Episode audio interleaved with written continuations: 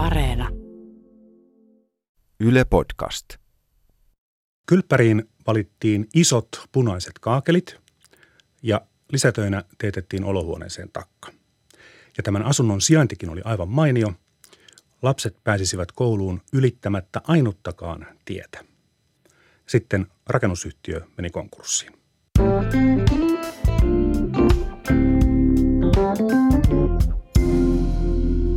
Olen Juha Virtanen. Tämä on tarinoita taloudesta ja taloushistoriasta. Tänään puhun tuoreimmasta finanssikriisistä ja asumisen onnesta. Nostin puolisoni kanssa rakenteella rivitalo-osakkeen vuonna 2008 juuri ennen finanssikriisiä.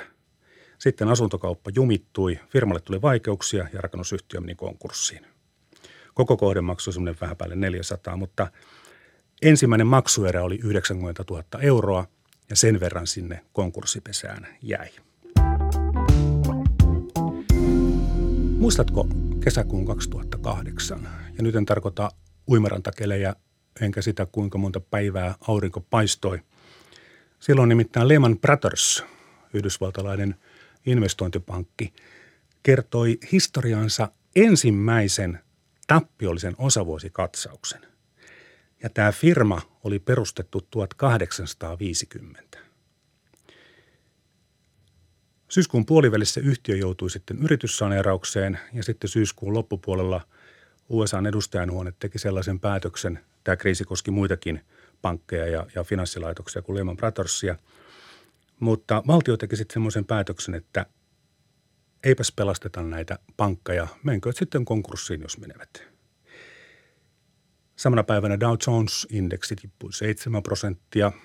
No 7 prosenttia on jo iso määrä, mutta yhden päivän laskuksi aikamoinen.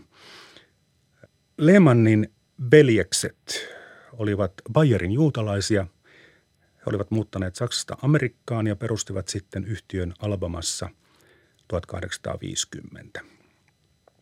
Tämä yritys ei ollut tosiaan pelkkä pankki, vaan investointipankki – ja se ei ollut mikään pikkufirma. Sen liikevaihto ennen finanssikriisiä oli suurempi kuin Suomen valtiolla. Työntekijöitäkin yli 26 000. Mutta niin, vain tämmöinenkin iso firma, jolla on pitkät perinteet, voi mennä nurin. Miksi me sitten kärsimme täällä Suomessa, kun New Yorkin Manhattanin eteläisissä kaupunginosissa Wall Streetin veijarit tekevät kauppoja keskenään – se on hyvä kysymys ja se harmittaa vieläkin. Yhdysvalloissa oli sellainen tilanne, että asuntojen hinnat nousivat koko ajan. Korkotaso oli hyvin matala. Yhtenä syynä pidetään sitäkin, että vaihtotaseiden epätasapainot maailmassa olivat sellaiset, että maailmassa oli paljon rahaa ja jonnekin se oli tungettava ja sijoittajat sitten suosivat Yhdysvaltoja ja siellä sitten kuumeni. Tavallinen kansa ajatteli, että nyt on loistava tilaisuus vaurastua. Pankeista saa halpakorkoista lainaa. Ostetaan mahdollisimman kallis asunto. Asunnon hinta nousee koko ajan. Lainan määrä pysyy samana. Tai tietysti kun lainaa lyhentää, niin se vielä vähenee. Ja pankkienkin kaverit tajusivat, että no niin, tästä kun napataan välityspalkkiot pois, niin, niin tästähän jää rahaa meillekin. Ja tämä ei ole meille pankeille mikään riski tietenkään, koska asuntojen hinnat nousevat koko ajan. Idiootti varmaa bisnestä. Ja aina silloin, kun ruvetaan puhumaan idioottivarmasta bisneksestä, niin kannattaa ruveta olemaan varovainen. Okei, tämä kuviohan toimi hyvin. Asuntolainoja annettiin varattomillekin. Mikäs siinä? Asuntojen hintojen nousu oli varmistuksena, että vakuudet ovat kunnossa – Keskuspankki oli pitänyt korkotasoa alhaalla ja jostakin piti tuottoja saada. Näitä USAn asuntolainoja paketoitiin sitten sellaisiksi, että ostajatkaan eivät oikein enää tajunneet, että mitä ostivat. Tai jos tiesivät, niin tilanne oli kuitenkin se, että asuntojen hinnat nousivat koko ajan, eli lainoilla oli katetta. Näillä paperilla tehtiin hyviä voittoja. Hetken aikaa. Sitten kävi niin, että asuntojen arvo ei enää vastannutkaan lainojen määrää – kupla puhkesi. Mutta tämä talous ei ole yksinkertaista. Tosiaan USAssa Lehman Brothers ei todellakaan ollut mikään ainoa. finanssitalo, jolla oli ongelmia. Niitä oli muillakin, isoja tai pienempiä, mutta se on ehkä tunnetuin, koska se meni niin komella tavalla nurin. Euroopassakin oli ongelmia. Ilman tätä USAn asuntolainasotkuakin, niin olisi täällä voinut joku pienimuotoinen finanssikriisi tulla aivan mainiosti. Monet pankit olivat huonossa kunnossa ja valtiot myös. Mitä yhteistä on New Yorkin Manhattanilla ja Helsingin Oulun kylällä? Se on se, että jos Manhattanilla tehdään jotain, niin se vaikuttaa siihen, mitä Helsingin Oulun kylässä tapahtuu. Niin, se rakennusliikkeen konkurssi. Meillä oli sisällä 90 000 euroa ja sitten kävi niin, että kun insinöörit poistuu rakennustyömaalta ja lakimiehet tulee paikalle, niin asiat voivat mennä vähän solmuun. Pankki ei aluksi suostunut vapauttamaan RS-takuuta eikä luovuttamaan tätä kohdetta ostajille, jotta me olisimme voineet rakentaa sen loppuun sitten omilla varoillamme. Tällä rakennusyhtiöllä oli kyllä varoja enemmän kuin velkoja, mutta tämän finanssikriisin takia asuntokauppa tyrehtyi muutamaksi kuukaudeksi lähes kokonaan – ja rakennusyhtiö ei saanut myytyä valmiita ja rakenteilla olevia asuntoja, jolloin rakennusyhtiöltä loppui käteinen. Ja samaan aikaan tietysti asuntojen hinnatkin tulivat alas, jolloin firma oli todella suurissa vaikeuksissa. On tullut mieleen, että jos nämä Manhattanin neropatit eivät olisi tehneet näitä amerikkalaisten asuntolainojen paketointeja – ja jos se kupla ei olisi siellä puhjennut, niin olisimmeko sitten ehkä päässeet muuttamaan sinne uuteen asuntoomme. No, sitä ei kukaan tiedä. Mutta silloin tuli mieleen tämä vanha suomalainen ajatus, että voiko harmitukseen kuolla.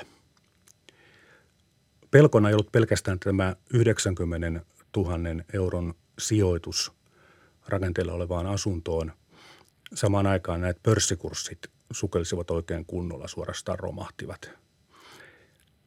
Ja sitten siellä vuokrakämpän sohvalla, kun niitä pörssikursseja katsoin, muistan kyllä ne hetket, kun tota, laskeskelen, että paljonko tässä on tultu alas, niin silloin tuli kyllä mieleen, että näinkö nopeasti ihminen voi köyhtyä.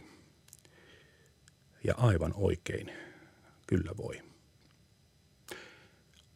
No sitten – hetken jahkailun jälkeen niin päästiin pankin kanssa sopimukseen. Kaikki tajusivat, että seisova työmaa tuottaa tappiota kaikille ja tilanne pitää ratkaista tavalla tai toisella.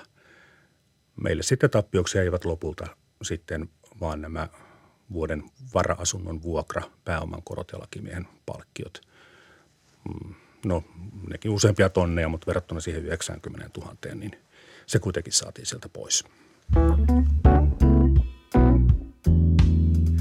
Omistusasumisen arvostus, se ei kumpua pelkästään siitä, että mikä on taloudellisesti järkevää toimintaa asuntomarkkinoilla, vaan se on myös tämmöinen henkinen juttu ja se kumpuaa historiasta. Esimerkiksi sata vuotta sitten meillä oli paljon torppareita ja mäkitupalaisia, joiden asumusten alla oli vuokratontti. Se oli hyvin epävarmaa asumista. Oma tontti ja talo toivat turvaa. Olet varmaan käynyt useastikin 50- tai 60-luvulla tehdyssä omakotitalossa.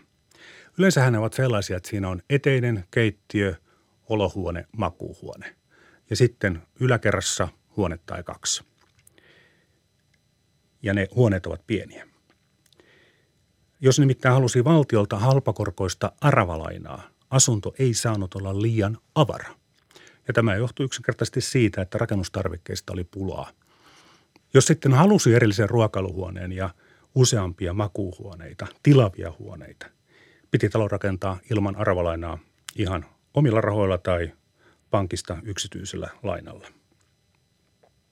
Kun nämä pienviljelystilojen lapset rupesivat aikuistumaan, alkoi kova muuttoliike. 60-luvun alussa rakennettiin vuosittain semmoiset 30 000 asuntoa ja sitten vuosikymmenen loppupuolella jo 50 000 – ja toki kyllähän kaupunkilaisperheetkin lisääntyivät. Asuntopula oli kova ja se jatkui vielä 70-luvun puolellakin. Miten saatiin tehdyksi riittävän halvalla riittävän paljon asuntoja? Katsopa muuten joskus tarkasti betonielementti lähiötä. Kaikkein halvinta oli nimittäin tehdä betonielementtitaloja sillä tavalla, että nostokurien kiskot olivat mahdollisimman pitkät ja sitten niitä kerrostaloja rakennettiin kiskojen molemmin puolin, jolloin nostokurkea ei tarvinnut muuttaa välille. Vekkulikeksintö. Kysyin kerran eräältä espoolaista insinööriltä, että millä perusteella nämä lähiöt on tänne rakennettu, että mikä lähiö minnekin, mitä on rakennettu minnekin, mihin tulee viheralueet. Niin hän näytti minulle geologista karttaa ja selitti, että painavat kerrostalot rakennetaan aina kalliolle sitten ne vähemmän painavat omakotitalot ja rivarit, ne voidaan rakentaa sitten vähän huonommalle maalle – ja sitten ne kaikkein surkeimmat maat, eli tämmöiset suot ja vetiset savikot, niistä tehdään virkistysalueita. Tämä on ollut nerokasta.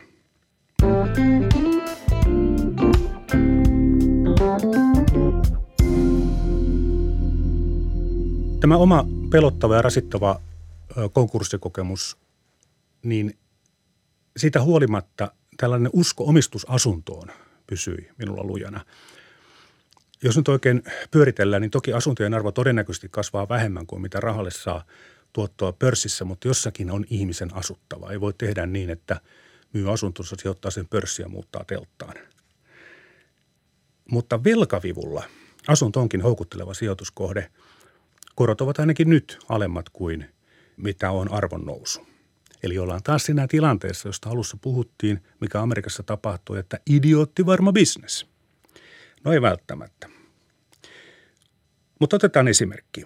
Ja nyt älä välitä näistä prosenteista, koska ne muuttuu joka vuosi ja se on aina vähän paikkakuntakohtainen ja asiakaskohtainenkin juttu. Oleellista on vaan tämä velkavivun ymmärtäminen. Eli jos on 200 000 asunto, velankorkoprosentti ja arvonnousu 2 prossaa, omaa rahaa pitää laittaa neljäsosa, pankki antaa vain 150 lainaa. Tämä arvo kasvaa 2 prossaa eli 4 tonnia, korkoihin menee puolitoista tuhatta – Eli varallisuutesi kasvaa siis 2,5 tonnia. Se, minkä olet saanut 50 tonnia, on siis sun oma rahoitusosuus, joten omalle pääomalle saat 5 prosentin tuoton. Ei nyt kovin kau- kauheasti on, mutta ihan riittävästi kuitenkin.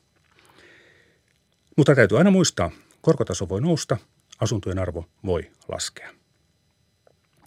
Silloin 2008, kun finanssikriisi iski Suomeen, niin syksystä seuraavan vuoden kevääseen Pääkaupunkiseudulla asuntojen hinnat laski 9 prosenttia, muualla maassa 4. Tämä lasku oli kuitenkin hyvin lyhyt. Asuntojen hinnat nousivat tältä kriisiä edeltäneelle tasolle siinä 2009 loppupuolella. Mutta kova isku se oli talouteen. Työttömyyskin nousi meillä 6 prosentista yli yhdeksään ja 2009 Suomen bruttokansantuote laski yli 8 prosenttia – sitten tapahtui semmoinen juttu, mikä jäi pysyvämmäksi, eli asuntolainojen korkotaso tippui. Se oli ennen kriisiä siinä pikkasen päälle 5 prossaa. Ja se nopeasti laski kahden prosentin tienoille. Ja siitä on edelleen laskenut nyt tänä päivänä se on jo alle prosentin. Tämä matala korkotaso on mahdollistanut sen, että meillä on varaa tarjota asunnoista entistä enemmän – joten asuntojen hinnat ovat nousseet. Näin se markkinatalous menee. Sitten taas päinvastoin, jos korkotaso nousee kovaksi, niin silloin asuntojen hinnat laskevat, koska ihmisillä ei ole varaa ottaa niin paljon lainaa. Ja nyt täytyy sitten muistaa se, että kaikkea voi tapahtua. Ja kaiken sijoittamisen järkevyyden tietää vasta jälkikäteen. Ajatellaan tästä isoa paikkakuntaa –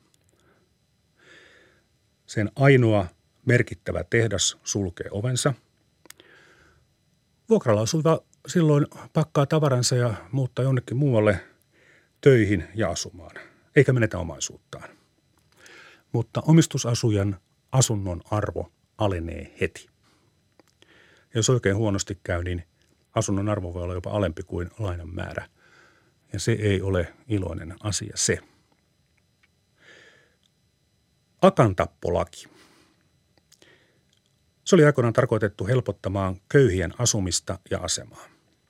Seurauksena oli valtavasti lapsia, jotka sitten myöhemmin lähtivät Ruotsiin töihin, eli siinäpä oli sekin tulevaisuusinvestointi. Tämä laki sai tällaisen nimen kuin Akantappolaki sen takia, että näitä valtion lainoja sai sitä enemmän anteeksi, kuinka paljon oli lapsia. Tämä laki säädettiin 1945 nimellä maanhankintalaki. Silloin perustettiin 100 000 uutta asutustilaa. Niistä kolmasosa oli omakotitontteja ja valtio antoi tämän maan ilmaiseksi.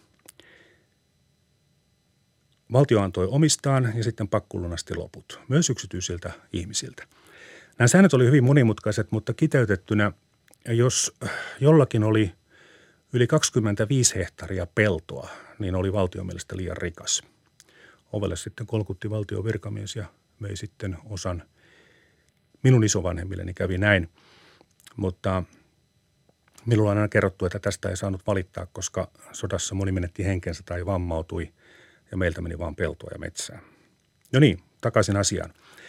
Raivaamiseen ja rakentamiseen sai sitten tätä valtion lainaa. Ja jos oli vähintään kolme lasta, niin yhtä lasta kohti sai 5 prosenttia lainasta anteeksi. Siis kymmenen lasta ja laina puolittui. Kun tämän 45 maanhankintalain mukaan sitten perustettiin ne 100 000 tonttia ja tilaa, niin joillekin kävi hyvin ja joillekin hyvin huonosti. Ajattelepa kahta rintamamiestä. Toinen sai omakotitontin Helsingistä ja toinen sai pientilan Pihtiputaalta. Arvaa kumman perikunnasta tuli varakas. Taloudessa kaikki vaikuttaa kaikkeen. Näiden metsien keskellä olleiden talojen arvon romahduttivat moottorisaajatraktori. Sitä työvoimaa ei enää tarvittu. Nykypäivänä pitäisi nyt sitten osata arvata, että missä päin Suomea on työpaikkoja joskus 30 vuoden kuluttua tai 50 vuoden kuluttua. Ei ole helppoa. Moni väittää, että yliopistokaupungit on varma valinta – No, ainakin nyt lähihistorian mukaan ovat varma valinta. Mutta entäs jos käykin niin, että Suomessa ainoa erittäin hyvin kasvava alue onkin pääkaupunkiseutu? Ja sitten jos oikein huonosti käy, niin onko semmoinen mahdollista, että meitä lähin alue, jonka talous kasvaa, jossa asuntojen hinnat nousevat, entäpä jos se onkin Tukholma? Huhu, heissan. Thank you.